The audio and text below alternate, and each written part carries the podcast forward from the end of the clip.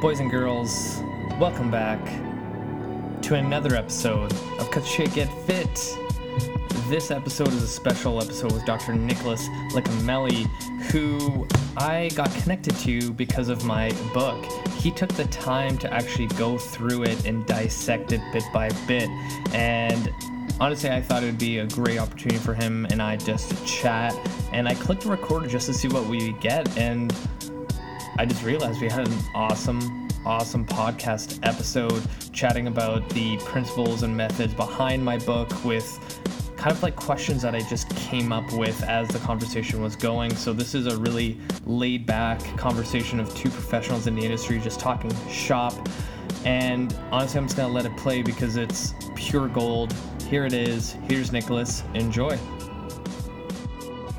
Well, nice to finally sort of meet you. Yeah, through Skype, like how I do with everybody else. Yeah, man. So uh, it's good. It's good. Um, you took some time. You uh, were, were away, right? When kind of. Yeah, so I went camping and then I went to Long Beach, California for the Perform Better Summit. Nice. Yeah. Cool, man. Where, where are you located again? New Jersey. Okay. And uh, yeah. Yep. What's what's the cool thing to do in New Jersey? Uh, well, it, it's depending on where you go. I'm kind of near like New York City. okay. uh, like 15 minutes from New York City, and then if you drive an hour one way, you could get into like mountains. If you drive an hour another way, you could be on the beach. Cool. So it really, uh, really has a lot, lot of different things, but Yeah, yeah. a lot of people, a lot of people, man, a lot of traffic. awesome. Did you like grow up in New Jersey or? yeah, yep. Okay. I grew up in New Jersey. Grew up in the town I live in, Nutley. Um, married my high school sweetheart from Nutley, and then bought a house in Nutley. So. Wow. Born Yeah. and raised. That's awesome. How Yeah, it's kind of. about you? Um, so I'm in Vancouver, British Columbia, in Canada. But like, I always start with saying I'm from Vancouver because most people know where that is. I'm just Right. kind of like in the suburbs, so I'm like 40 minutes away from downtown Vancouver in a Uh-huh. place called Langley. Um, but I immigrated to Canada from Poland when I was like three years old. But Okay. uh, that's kind of like a big thing in Canada. There's just a lot of immigrants that come over and yeah, it's like I've it's been in a lot of like different multicultural areas, so a lot of my friends are from all over the world, which is kind of cool. But uh, yeah, like same kind of story as you. I married my high school sweetheart as well, so yeah, there you go. Hey, cool. Yeah. Um, yeah, like I don't even know how I'm gonna want to kind of like do this because like I'm already recording and it's kind of cool just to like chat and just see what we get, you know. Yeah, definitely. But I'm kind of like cu- curious about like your background. Like, how did you get into the whole like fitness industry and the PT world? Yeah, so I uh, I started out. Uh, I played football in high school and kind of got into lifting weights that way. Um, I, I have an older brother, two years older than me, and we watched uh, Rocky probably about a thousand times. Uh, and so we just always loved exercising, and uh, we never really knew much about it. We always just kind of followed what our coaches told us, and then we got into uh, I got into the muscle magazine. So Yeah. Got into muscle and fitness and uh, I mean my first muscle and fitness magazine that I got it was I uh, folded pages I underlined highlighted I read that thing like uh, had to be over and over and over and over again and and uh, it was just I was addicted like I loved learning I, I just couldn't couldn't couldn't absorb enough. Um, and then I realized I was I needed other sources like muscle and fitness just wasn't really doing it for me and and I just I got into physical therapy um, through my father. My father had physical therapy when I was younger. I volunteered at a physical therapy place and then I pursued that as my career. And it was kind of nice because I uh, it, it fit fit nicely with with bodybuilding and and the science behind it. And um, yeah, so I, I think I got I got serious with with bodybuilding and fitness when I went into college, into undergrad, and uh, I was a biology major, and um, yeah, just was kind of diving into the magazines, and then I competed in 2013 in natural bodybuilding. That was my first my first competition. Really didn't know what the heck I was doing. I was just following whatever the biggest guy in the gym was doing, and and uh, I was I was searching for some kind of resource that would give me some kind of like scientific uh, approach to all this stuff. And then I stumbled upon 3DMJ, mm-hmm. and that was you know Eric Helms and and Brad Loomis, um, you know Jeff Alberts, Alberto Nunez, Andrea Valdez, and that just pretty much changed my whole approach to to fitness and bodybuilding. And then through them, I, I got introduced to other resources, and it's just been um, it's just been you know life changing since ever since then. And then I started writing writing for different websites. Tony Gentilcore was the nice. first. Uh, yeah, I've reached out to Tony when his son was born. He, he he was looking for some guest bloggers. Yeah. So I said, "What the heck? Like, it's a long shot. Like, I've been following Tony for for years now. Yeah. What the heck? What what are the chances he's going to take one of my articles?" and he accepted one of my articles, and I was like, "Oh my god!" Like, I had to pinch myself and so I wrote consistently for Tony for uh, probably like a year or two, and then uh, Andrea Valdez um, read an article of mine on Tony's website, and then I kind of connected with 3DMJ, wrote a couple guest blogs for them, and then they uh, another pinch me moment that I can't believe happened was they asked me to join the team as their um, kind of injury reduction guy.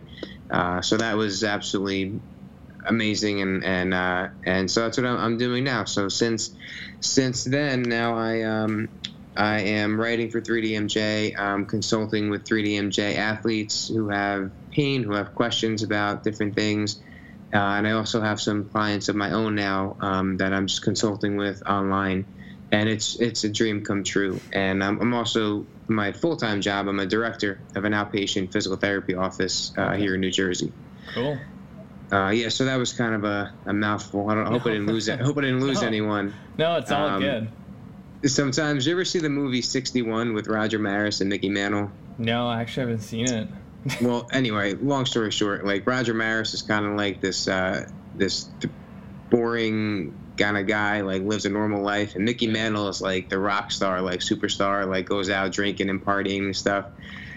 And he's Mickey Mantle's trying to help Roger Maris get more like be more of that like superstar kind of guy. And yeah. he's like, well, he's like, tell me a little bit about your life. He's like, tell me a little bit about yourself. And Roger Maris is just like, well, I uh, you know grew up in uh, Montana and uh, married my high school sweetheart, and and and Mickey Mantle's just like, yeah, you know what? Don't talk. It's better yeah. better if you don't talk. I feel like that's my story. No, like that's good. Um, like again, like the best like people I talk to on my show are like I ask one question, they go off for 20 minutes, and I'm like, all right, let's go on another question. It's another 20 minutes goes by, and I'm like, sweet, I barely talked, and I have a full episode. Those are the best, honestly. The worst is like I've had podcast interviews where you know, I'll ask a question, they'll maybe answer it in like two minutes, and then I try to like, you know, add a little bit to it, so then they go off even more. But I had this one person where I said something to add to the conversation. He's like, "That's correct." I was oh, like, "All right, so next question." like, it was just, it was like pulling teeth, but yeah, I love people who could just talk my ear off. But uh, now I'm kind of curious, like about like your experience with bodybuilding. Like, what are some common injuries that you see? Because like I used to train at a big box gym, and like a lot of people were into bodybuilding, and like the only common thing I really like remember is people always getting pec tears. So I don't know if it was like stuff to do with like the stuff they're injecting into them or they're just their volume is so much like i'm just kind of curious if like what happens to like the most common bodybuilders when it comes to injuries. Yeah, it's interesting. Um, so if you if you look at their research, bodybuilding is actually has one of the lowest injury rates.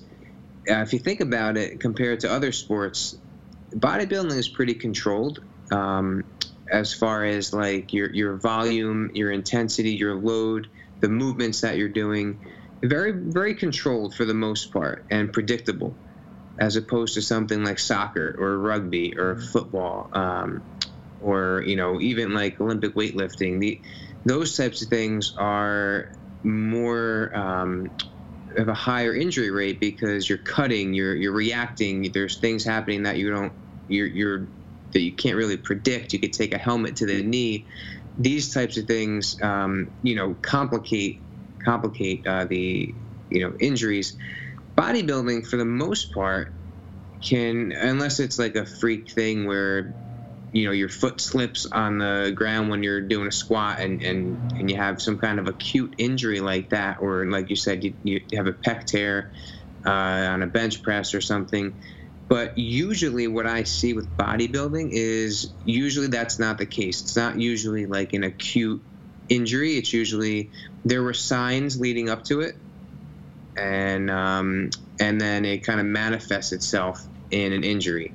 And the the best thing that that you could do is kind of get to know your body, get to know its threshold, get to know your volume limitations, your um, intensity limitations, which exercises feel better for you, which ones don't feel that great, uh, which training split works best for you, what frequency works best for you, and all these different variables you can kind of find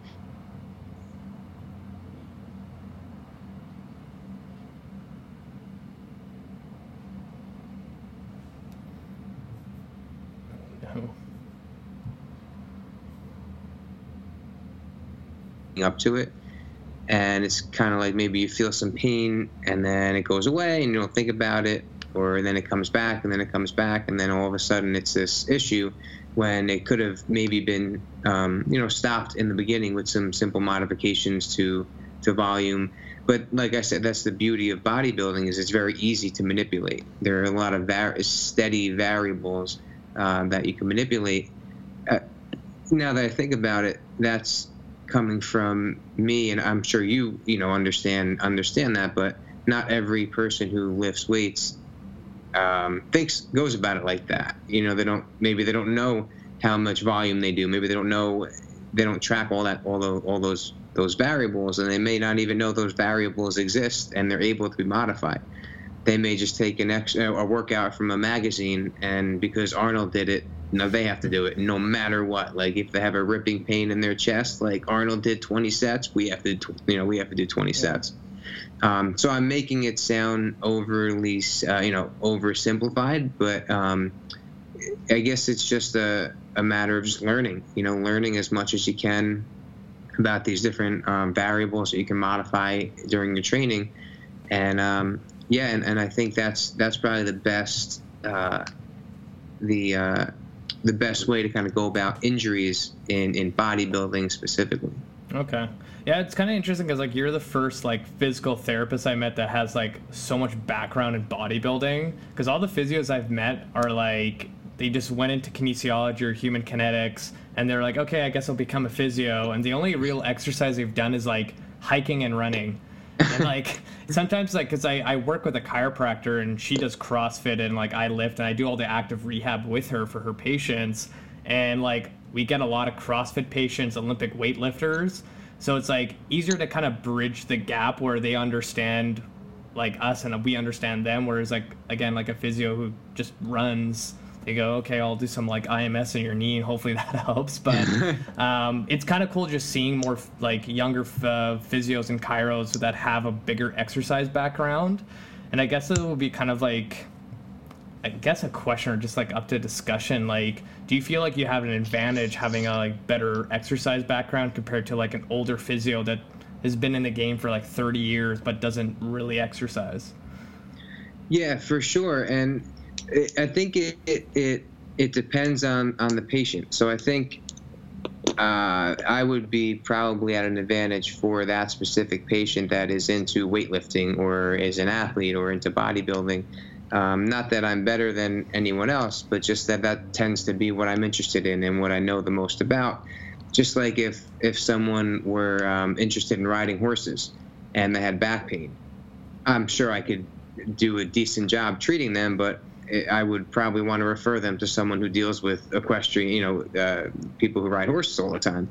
Um, so uh, yeah, I think I think it's it's important that athletes like us know that that there are practitioners out there that understand them and will not just um, you know when the patient comes into the office and says I have knee pain when I squat, the immediate knee jerk reaction isn't um, oh, stop squatting for four weeks, take this anti-inflammatory, and come back and see me. You know, uh, we're we're better than that, and the patient deserves or the client deserves better than that. Um, Clinical Athlete is a fantastic resource that I uh, I'm active in, and um, I'm, I'm on their forum. I follow their podcasts, their webinars. I Clinical Athlete is a, um, a, a platform where clinicians that have um, you know a background in sports and and kind of understand the athlete, what they're going through,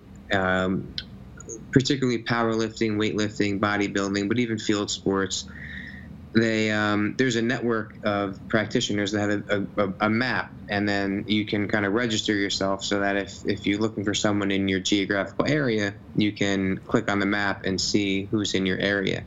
Um, I'm not an official uh, clinician on that map, but I do follow all their work. Um, and uh, there's like a whole process where you can um, it's not just like they you pay a fee and then you're on on the map as a as a clinician. You have to um, submit research into the forum. I, uh, there's a whole process, and then you can become a member on on the map. That was just a huge huge plug for clinical athlete, but I can't I can't have that this conversation without mentioning them because that's um, you know they they've done so much in in everything that that we're kind of talking about here. Yeah. Uh, but so the other thing though that I do I do want to mention is that it is it's kind of on on me almost and it's on it's on all of us that if if an orthopedic surgeon for example doesn't really understand um, different modifications that a patient can use for a squat.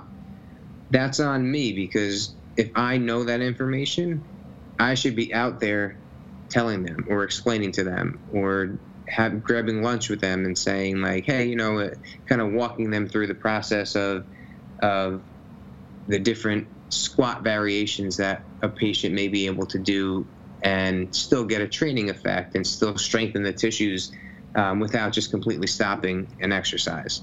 Um, so I don't want to sit here and make it sound like I am uh, just blaming uh, different practitioners and, and healthcare providers for not knowing these things because it's on me. It's on me to to spread it, and it's on everyone else that that knows, you know, has, has this kind of mindset to spread it too. And um, and that's why you and I, you you and I uh, both. That's why we do what we do, right? That's why we try to get the message out, try to spread as much knowledge as we can, um, because you know we know we know in the end it's gonna it's gonna help. It's gonna help people and especially athletes. Now, the other thing I'm kind of curious about is like, what's your like clinical model? Like, how do you treat if you're still treating patients in person? Yeah, so it's it's definitely changed. Definitely changed over the years, and I noticed um, my my journey through physical therapy has been very very similar to my journey through bodybuilding and my education in both of those areas.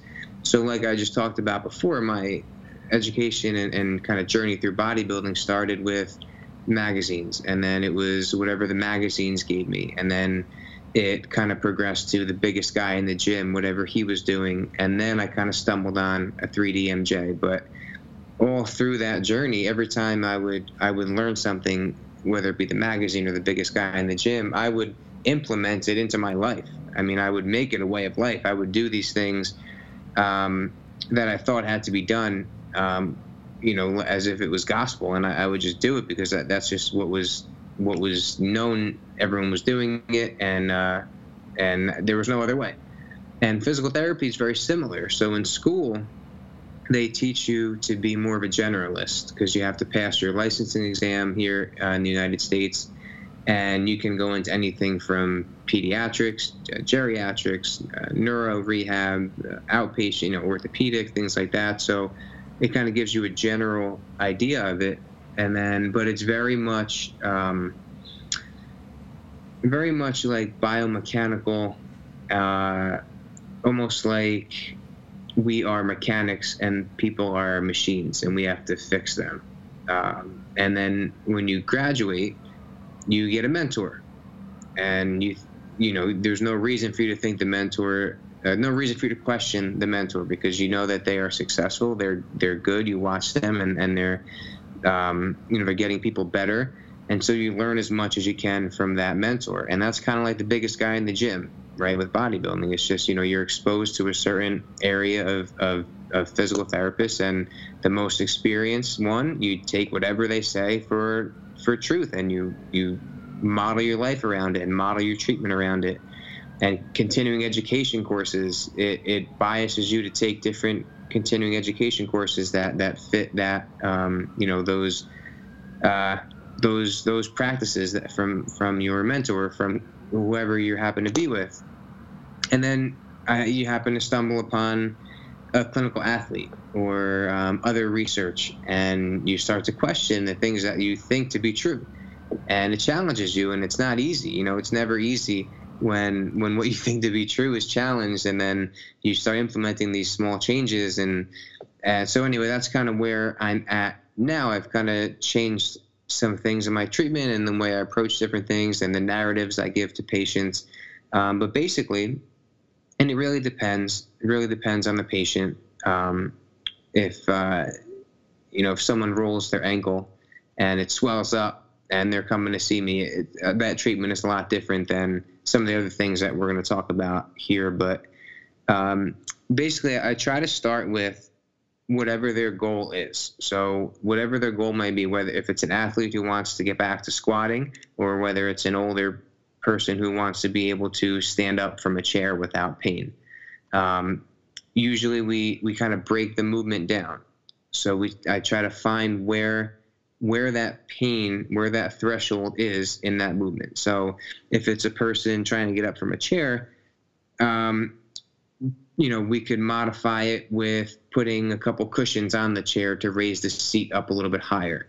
Um, and then have them do that movement. If that's pain free, then we'll load that movement and we'll train it and we'll keep training it. And then we'll try to lower it back again. We'll take the pad out and have them go down just from a normal chair. Um, and that that that kind of process through graded exposure to that activity um, is really what I try to focus on.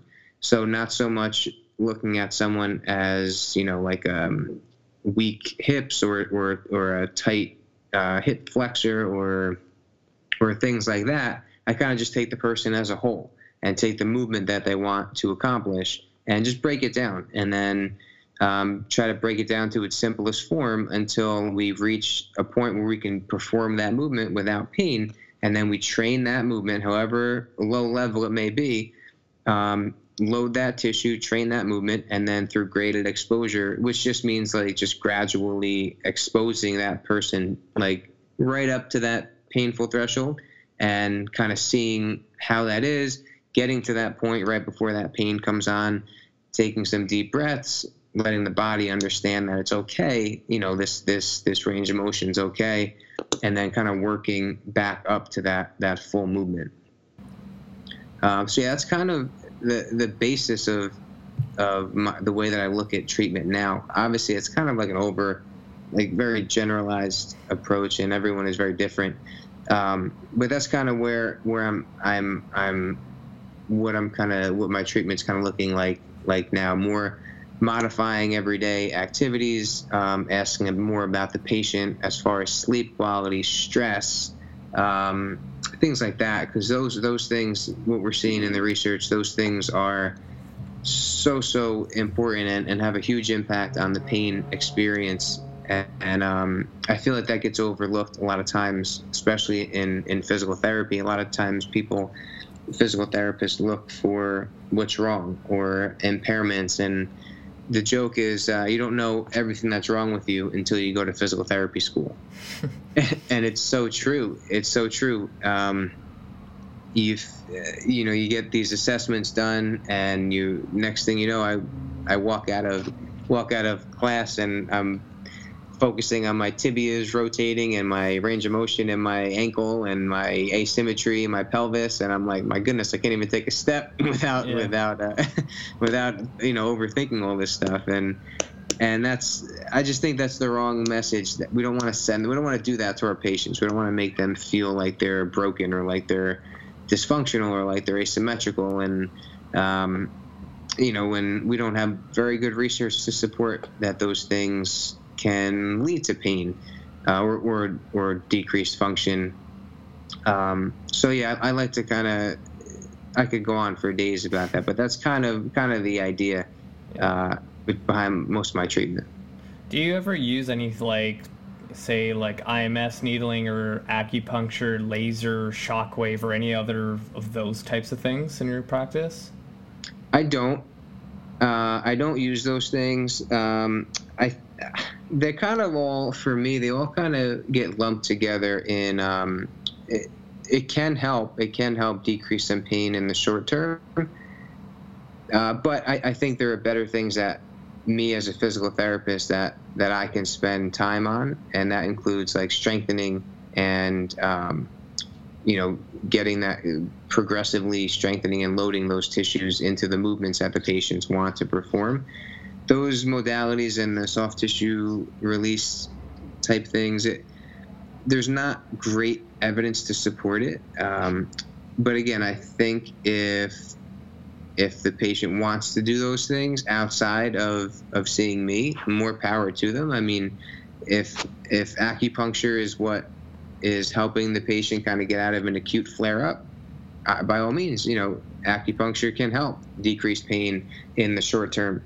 And I think uh, what the, the, the mechanism by which those things work is probably more just that it's kind of like a, a non-specific global effect. Um, so acupuncture there is you're placed in a quiet room uh, most of the time and someone is, is doing something to you and um, it's uh, you know it's very therapeutic and it, it has like this it takes you out of your everyday your day-to-day kind of hustle and i think there's something to that i think that's probably uh, part of, of the reason why things like massage work um, and uh, so I don't use them unless the the patient is coming in with this idea that those are the things that are going to help them get better. Um, I will spend a lot of my time educating them about the research and about why I don't typically use those things. Um, but it's kind of like if you're meeting someone for the first time or meeting a group of people for the first time and you go you're on a first date say and you say hi nice to meet you. I am uh, and i think i think john flagg from clinical athlete was the one who said this. He said it's like going on a first date and saying hi my name is nick. I'm a vegan atheist crossfitter and it's like whoa, whoa, whoa, like that's that you know that's way too much like that you're giving me at once. Yeah. Um, so I'm not gonna just someone comes in and says, "Oh, I've been going to a car or a, an acupuncturist, or I've been getting this instrument-assisted uh, soft tissue mobilization or dry needling for the past six months. The guy who does it to me is great. Um, what do you think about it?" I'm not gonna say, "Oh, you know, there's no research to support that, and it's only, you know, I think we could do better things in here," because that, you know, I, my main goal is to help the patient, and I have to meet them where they're at. So if I do, I, if, if I do do those things, uh, it comes along with the narrative that I just explained to you. Um, i would say, you know, I understand that you feel like this is going to help you, and um, I want you to know that it's probably more of a short-term relief of some pain and maybe some muscle tone. Uh, but what's really going to help in the long term is the strengthening and the exercises that we do afterwards. Um, we can definitely try it for now and see how you feel and, but I think our time would be better spent doing other things. And so I've done those things. I've done manual therapy for those reasons, but it always goes with the narrative. Um, if I, I wouldn't, I wouldn't do those things and and use some kind of narrative that makes the patient think that I have magic hands and they have to come back to me three times a week or else their back's going to be out of alignment. Um, you know, I, I, always, if I do those things, I I like to give the narrative that um, exactly as I as I understand it, and I think that that takes the keeps the locus of control on with the patient, and they feel like they they don't need me to get better. They just need me to guide them to get better. They don't need my hands. They don't need the, these needles. They don't need this this electric stim machine or this ultrasound machine. Um, they you know they have the power to help themselves and, and i think that's the most important thing we can do to our patients Yeah, I think the big, like in my opinion at least, is like the missing link for like rehab is like actual movement and strengthening, like you said, and like anytime when we have patients come into our clinic, they love the fact that they get to see me to go into the gym to do stuff that's specific to them, and they've been to other therapists that don't do that, and that's kind of like what we've seen. Like you know, after a couple sessions, they're already starting to feel better. And sometimes, even if it's a person who's been going to the gym, it's just showing them a variation of a squat or a deadlift or something else that works better for them. And they're like, holy crap, I can finally feel my hamstrings and glutes. I'm like, good, there you go, just do that. Right. Uh, that's what exactly. I think, yeah. Yeah, I have to agree with you. And I think, so let's take an example of a person who, who has um, back pain during a squat. If, if, uh, if they come into me, first thing I would, after screening for red flags and asking about, um, you know, sleep and, and stress and things like that, um, we would kind of go uh, start from the top. So let's try modifying your volume, or let's try changing your position. Let's, like you said, let's try maybe doing a, um, a front squat instead of a back squat, or moving your feet a little bit and then go from there. And then if that feels good, great, let's load that movement. And as you're going through that squat pattern, say a front squat feels better than a back squat, or say a box squat, or, or any kind of variation. If you can do that movement without pain, what you're doing is you're desensitizing that painful response, right? So you're you're letting your body know, hey, it's okay to go into this squat position without pain. Um, one of the my favorite uh, analogies or metaphors to use um, from uh, uh, Jared Maynard of Clinical Athlete. Again, he gave a webinar and um, he describes it like a pirate on a pirate ship. And um, I'm sorry, pirate. It's been a long day. um, a captain, a captain of a ship, and a first mate. So, say the captain is, uh, you know, he, he's he's steering the ship, and, and, the first mate runs up and says, "Hey, you know, there there are lights and, and a ship in the distance." Now that the the captain now has a choice. You know, he can he can choose how he's going to respond to that, and his response depends on a couple different things. So if he has been in those waters in the past and he knows that they're they're safe, he knows that there's no pirates in the area, he may tell the first mate, you know, it's okay. We don't have to do anything. We're good. We're good to go. We're familiar here. This is familiar territory. Um, on the other hand, if the captain is coming in with with previous beliefs, um, maybe he just watched the pirate movie, right? And he's coming in now, and the first mate says, "Hey, we have a ship in the distance. What should we do?" Now maybe the captain says, holy crap like all hands on deck like everyone get the cannons ready and everyone on the boat you know gets gets ready for battle if they're fighting for their life and then next thing you know it's just a lighthouse or something right it's not, the point though is that the captain can choose to respond to that situation so if the captain is hypersensitized to pirates the way to desensitize him is to keep exposing him to those lights in the distance. Let him realize like hey like you see that was a lighthouse or there are lights in the distance again and you know it's just uh, another small boat. So as the captain starts to see okay every time there's a light in the distance that doesn't mean it's danger then he's not going to prepare for battle every time he sees something right? So that's basically the same thing that our bodies do. That that pain in our back when we squat um, our body is kind of like if we're used to feeling that it's kind of like walking through like a, haunted house. And we're all tense right? Because we're, we're waiting to get scared. Like we know it's going to happen and we just don't know where it's going to come from. So if we can kind of train our bodies with a different squat variation to get into that movement and groove that movement without feeling pain that's like desensitizing that captain. And and then we can work back up to our original squat and hopefully by that time um, that painful response will be will be limited. Um, I think the majority of just like this is what prompted me when when you said this. I think the majority of us in, in physical therapy start on the opposite direction. If someone comes in with back pain, they immediately start with these low level, you know, um, exercises like uh, bridges or, or clamshells or bird dogs or, or things like that. Where if it's a high level athlete, you know, maybe those aren't the first things we should do. If if the front squat is still painful and the back squat is still painful and a leg press is still painful and a body weight squat is painful, then maybe that's it. You know, maybe we try some of those lower level exercises. But I think I think most of us have it backwards, and we start with those low level, quote unquote, therapeutic exercises, um, and then I think we get stuck there. I think we get stuck in like PT therapeutic exercise land and never progress up back to to the movement, to that main movement that we want to get back to. Um, so yeah, I think uh, I think a lot of us have it have it backwards, and just like you said, they're they're they like going to you because you get to get them in the gym and get them moving, and they're like, wow, this is great. I feel my hamstrings, and and I think yeah, I think they really appreciate it, and um, so yeah, I think most of us have it backwards because I think that's how we're trained, though. I think we're trained like that.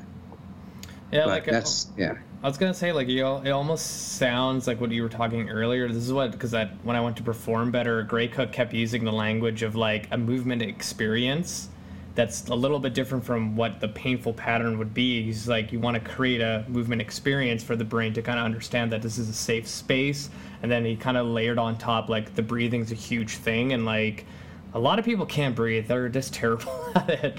So it's like teaching people, like, their diaphragm's part of breathing is, like, gold for a lot of people. And, like, it almost gets them more motivated to, like, figure out how to use their diaphragm and not just, like, their entire chest and neck when they take an inhale. But yeah, I just wanted to throw that out there. yeah, and even if even if that um, even if just getting their mind off of the pain mm-hmm. and thinking about anything else, that you know that in and of itself is is golden. That's that's kind of what we want we want to do. That's why I'm not a huge fan of asking people about their pain constantly like when they come in, what's your pain today? Zero to ten. Uh, you do an exercise. Okay, how does it feel? Better, worse, or same? What's your pain? Zero to ten. Uh, it's kind of like if you just went through a bad breakup and you were in your bed for a week in the fetal position, eating ice cream, watching romantic comedies, and then you go out, you get the courage to go out with your friends, and everyone's like, "Oh, how are you doing?" Like what do you think yeah. your ex is doing? Like, I think I saw her on social media. Like, are you yeah. okay? Are you okay? How, how are you doing? Like, it's like, man, like, I'm just trying to get over this. Like, just, yeah. just chill out. Definitely. Um, yeah. So I think sometimes getting the, the focus off of, of the pain itself, um, because really, are we, are we in the, is our job to get rid of pain? If you think about it, pain is just a normal feeling that we feel, right? People feel pain throughout their lives. It's protective. It's normal. It's just like hunger, thirst, being or being cold or being warm.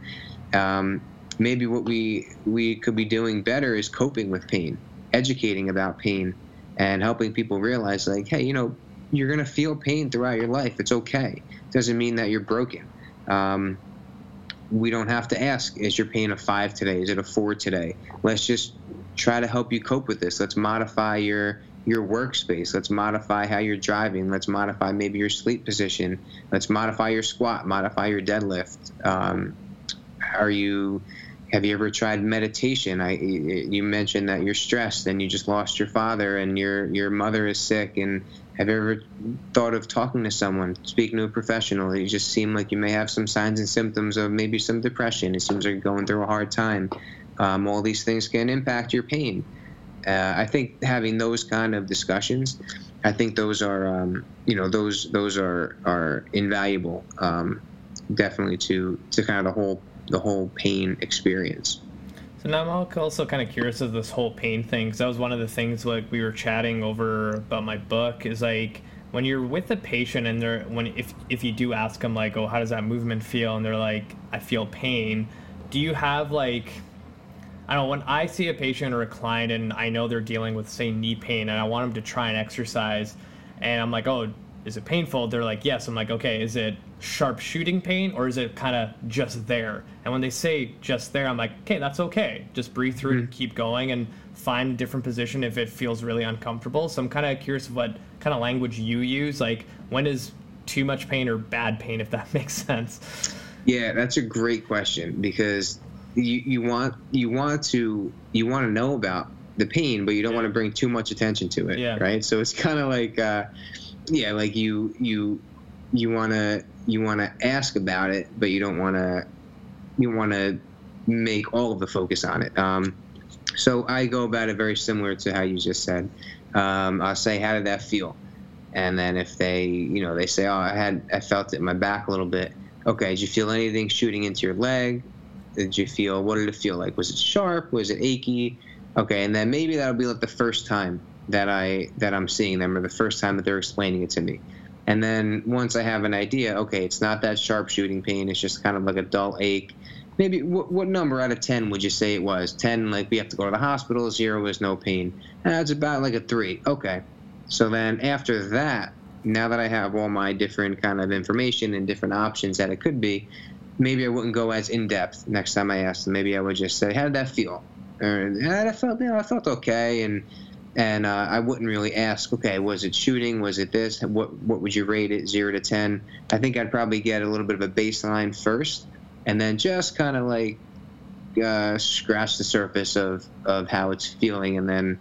Um, or I could also say, okay, I want you to, uh, after you do this squat, I want you to let me know if it reproduces your pain down your leg or if it's more than like, you know, an eight out of 10. And then from then on, that, that kind of is a, narrows the chance of them giving me any feedback about their pain. So now they know, okay, if we're in this range, if it's not shooting down my leg, it's, it's okay. You know, it's something we can work around. Um, but that just kind of comes with time, and also um, Rafael also comes with knowing the patient, right? So if the patient is, it may some patients may like to report their pain every time. It may help them cope better. Some people may not want to think about it at all, um, and that comes with a good uh, a good therapeutic alliance with with the patient and meeting them where they are, because that's I tell you, man, that's the one thing I've learned is to listen. Wait, you may not realize this now because I'm just talking and rambling on and on and on and on, but um, is listening more than more than I talk. And I can have a plan going in. I could think I know what I want to do and what's based on the evidence, and that just does not jive with that person. And you have to kind of meet them where they are and, and see see how what words to use, how to use it, how to use them, um, what tone to use, the speed that you talk. Uh, all these things can can impact that. So, yeah, I think I think it, it really depends um, depends on the person. I think asking too much about about the pain may give some people anxiety. It may put some people's minds at ease. Um, so yeah, it, and I'm sure you've seen this too, right? Like some people are just just so different. You can have Yeah. the same conversation with one person, and and it can mean a completely different thing talking yeah. to another person. for sure. Yeah, like the other thing I'm kind of curious about too, like I'm kind of just like scrolling through the little um, write up you had for my book and like talking about like the F- FMS and like the SFMA. I'm kind of curious about your opinion on them because like I've been following Gray Cook for like I think since I started my career and like I know he's been trying to kind of kind of create the FMS as like the tool to have just as similar as like you using a blood pressure cuff to figure out your blood pressure and kind of put a standard on it. And I'm just kind of curious, like, what do you think of the FMS and SFMA? Like, is it a useful tool for you? Do you use it? Do you think other coaches should be using it? And just kind of start the convo from there. Sure. Yeah. So the I, I think I, I I've been to um, some SFMA courses. I, I used to use the FMS all the time, and what I what I love about it is just like you said, it's it's trying to to do something that we desperately need in in our field, and that is standardized diagnostic, uh, standardize the way we get to a diagnosis and treatment. Because if you go to five different physical therapists for back pain, you're most likely to have five different diagnoses and five different treatments.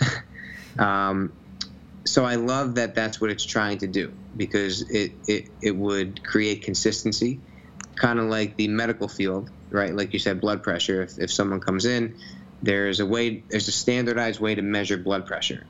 Um, there's a standardized way to to to test to see if you have an infection right? If you if you test positive for an infection, that that test for the infection is reliable, uh, reliable and valid. Then there's a set treatment for that specific infection that is also um, evidence based and, and research backed to to fight that infection. Um, and I haven't followed the FMS uh, in, in, a while, so um, you know I can't speak for what it is currently. But a few few years, three three years ago, maybe when I when I knew more about it, um, the research on on those kind of tests just falls short. It falls short of of being able to diagnose these things um, about uh, injury prevention and and risk of injury. It it's just it's it's too multifactorial. Uh, pain and and dysfunction and injury is way too multifactorial to to pin down um, to something like uh, like a test or a standardized test. There's just so even in in the injury prevention research, um, we can't even agree on what an injury is. So some studies uh, have an injury as a needing time off from from play. Uh, some some have it as just seeing the athletic trainer. Um, it's it's uh, some have contact injuries and some have non-contact injuries. So how is a screen supposed to any any screen, not the FMS, any screen supposed to predict if someone gets kicked in the side of the leg and when they're kicking a soccer ball? So the studies don't even have a good definition of injury to begin with. Um, and so it's hard. It's hard to to even predict injury if we don't define it first. Um, and so the uh, the the tests like the FMS, I, I like the idea, and and I maybe someday we will have a test like that, but it just hasn't has, hasn't stood up in the research to to be able to to uh, judge risk of injury. And every sport is so different. You know, soccer compared to weightlifting, compared to hockey, um, something like the FMS, like the movements of the FMS, how can they possibly encompass everything in in those sports? Um, and then uh, one of the other kind of critiques I have of the FMS is, and I used to do the FMS on athletes all the time, and looking back, I wonder what happens to a an athlete who, that scores below a certain score, or that scores badly on something like an inline lunge or an overhead squat, and then we explain to them, uh, you know, you you scored poorly on this, uh, or you you're you're you were below the cutoff score and you're at risk for injury. Does that make it like a self fulfilling prophecy? So now, does that person feel like they're at risk for injury, and then that limit that impairs them during the game or during the their you know during their sport? Uh, and that's the last thing we want to do. We don't want to make the person feel like they're they're at risk when we don't have um, reliable tests to to measure that. Um, kind of like I said with physical therapy school, you don't know what's wrong with you until you go to physical therapy school. When I left that um, SFMA course, like man, I was I was overly analyzing every single part of my body that I scored poorly on and uh, and and I, it just made me almost fearful and apprehens- and apprehensive to to movement. Um, and it's one thing to create fear and and apprehension to things like that if the test is um, is reliable, because if someone tests positive for a virus or for an infection or for cancer, you want to tell them, look, you are at risk for this we have this treatment for it, and this can help you. But this test that came up positive, we're pretty darn sure that this means that you have cancer. So X, Y, and Z, this is our treatment for it. Um, so in that situation, it's probably good to create some fear. Um, but with the tests that we have for physical function and for injury risk, we just don't have that. It's just not that um, that uh, reliable. So to spin that narrative using those tests, I don't know. The, the research just just isn't out there yet. As much as I would love to to have that paradigm shift of being able to put every patient through those tests and then find where they're at risk and and intervene, it's just yeah. As much as I would want that to be true, the evidence just doesn't support it um, right now. Yeah, because even when I got first certified through the FMS, like I understood the scoring system, but it kind of just didn't add up to me. And then I started kind of modifying the FMS in a sense of like, can they do the movement or not? And that's all I kind of look for. And then I always ask the person, how does the overhead squat feel? They're like, I'm tight in my back and my hips. I'm like, okay, move on. And then hurdle step. How do you? How does that one feel? I'm wobbling all over the place. I'm like, okay, and then you kind of just move on, and I kind of use it as just like a basis, and it gives mm-hmm. me a mm-hmm. blueprint of where the program's gonna go.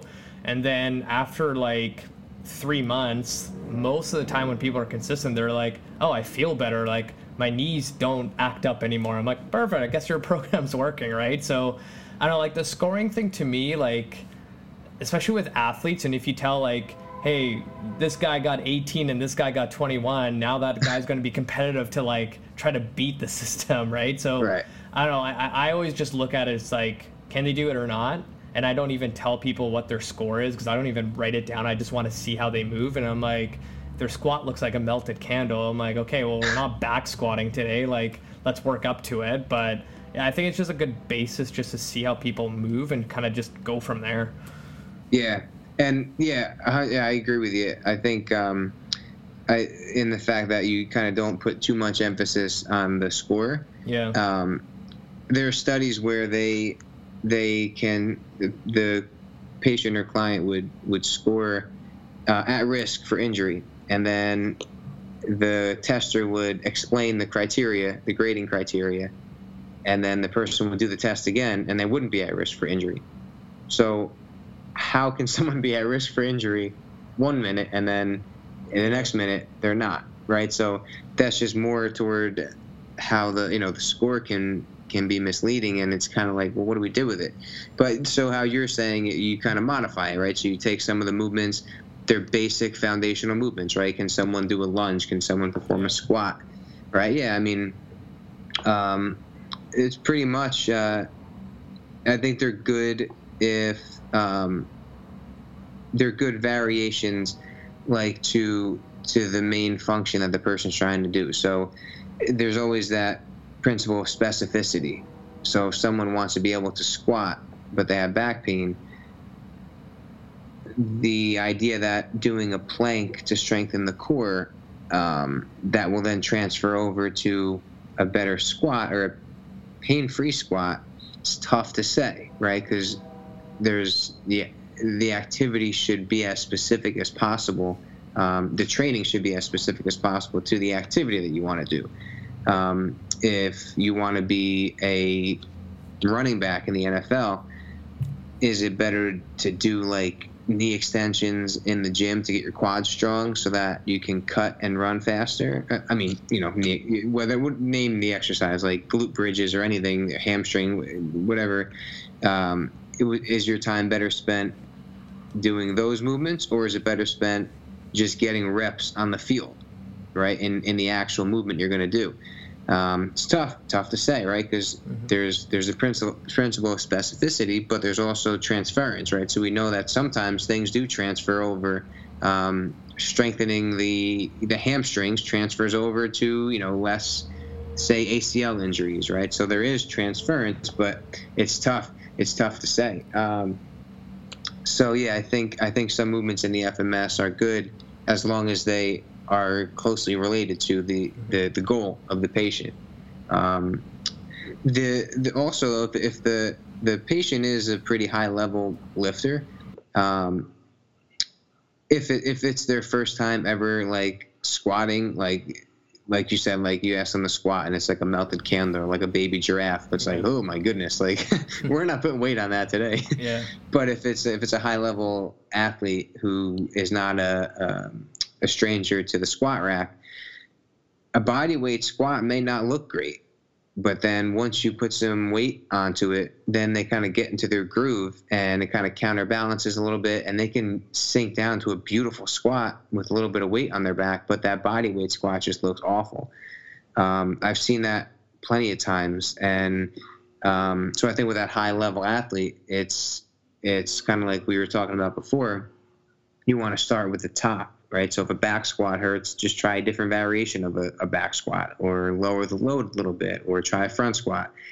Um, because if you if the if we take them right down to the the bottom tier where it's kind of like body weight work and isolation work, it may not look great, but they may be able to tolerate more. Um, so yeah, that that kind of stepwise stepwise approach kind of looks from the top most complex way and then kind of work our way down um, I think that that kind of covers covers our bases. But um, I think that started with something with the with the yeah, yeah, yeah, for sure. Sorry about that. No, it's all good. And like I think another thing too is like a lot of coaches are trying to always find something flashy to do with their clients yes. when it's like really you just got to do something basic and like.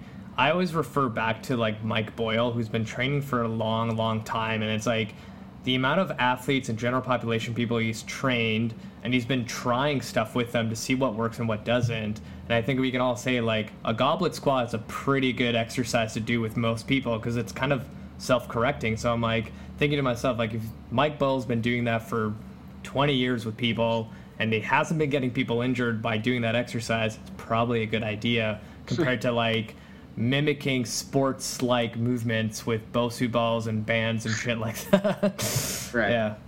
Right. Exactly. Yeah. And I think um, part of that, I think, is from our culture today. Our culture today does not value the basics. Right, yeah. the basics aren't going to get you a million followers on Instagram. What's going to get you a million followers is like you're saying, the I stand there on a Bosu. I just watched a video. I think it was Antonio Brown. Uh, he had like goggle glasses on to blur his vision. He was standing one leg on a Bosu and he was catching footballs. Like and awesome. it made like it got so many views on like Instagram and everything yeah. or whatever and and I think uh, I think we it's it's like anything else, right? Like what what's going to get more attention? Mm-hmm. The the book that comes out that says eat these five foods and you're gonna burn fat and get a beach body because J Lo is on the cover and Beyonce is on the cover and they've yeah. done it and look at them. And that's gonna be on the news. It's gonna be on on uh, on in magazines. It's gonna be promoted by Dr. Oz. What's gonna so we have that versus the muscle and strength pyramids from Eric Helms. Yeah. Right. So the muscle and strength pyramids basically say like, look, the most important thing is adherence, and then there's this, and there's this, and there's this. But find what works for you, something you can adhere to, and it's just like, there's no comparison of what's going to gain more traction and what's going to get more attention.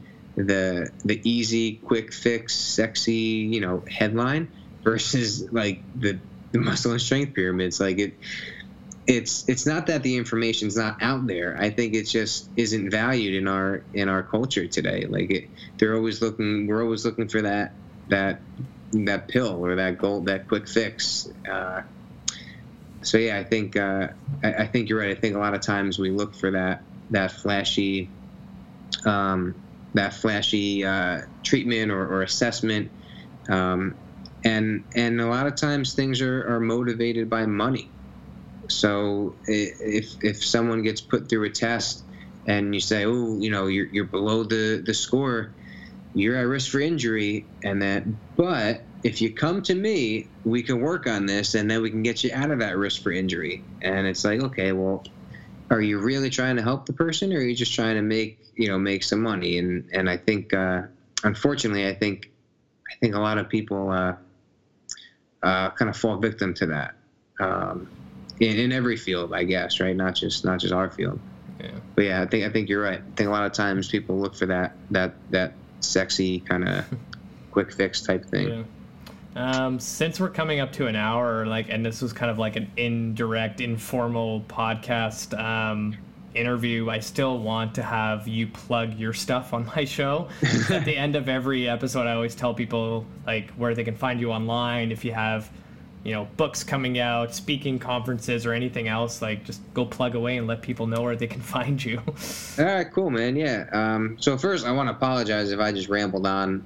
I feel like I just, I just, I, I just love this stuff so much, and and uh, and I, I want to also say that I, I don't I'm not I don't think I'm necessarily right or that I I uh, you know I everything everything that I, I learn everything that I, I come across I look at with my own blind spots and my own biases right so um, the things I said today could be proven wrong tomorrow um, and the things that I said today aren't 100% truth they're just my my own bias uh, way that I, I, I, take in knowledge. So, um, and, and, I like that. I like hearing other opinions. I like all that stuff. So I, am not sitting here by any means thinking I, I, am an expert. I always like to be considered a student, and I'm always trying to learn uh, more and more. So, um, sorry for the the rambling on a little bit, but.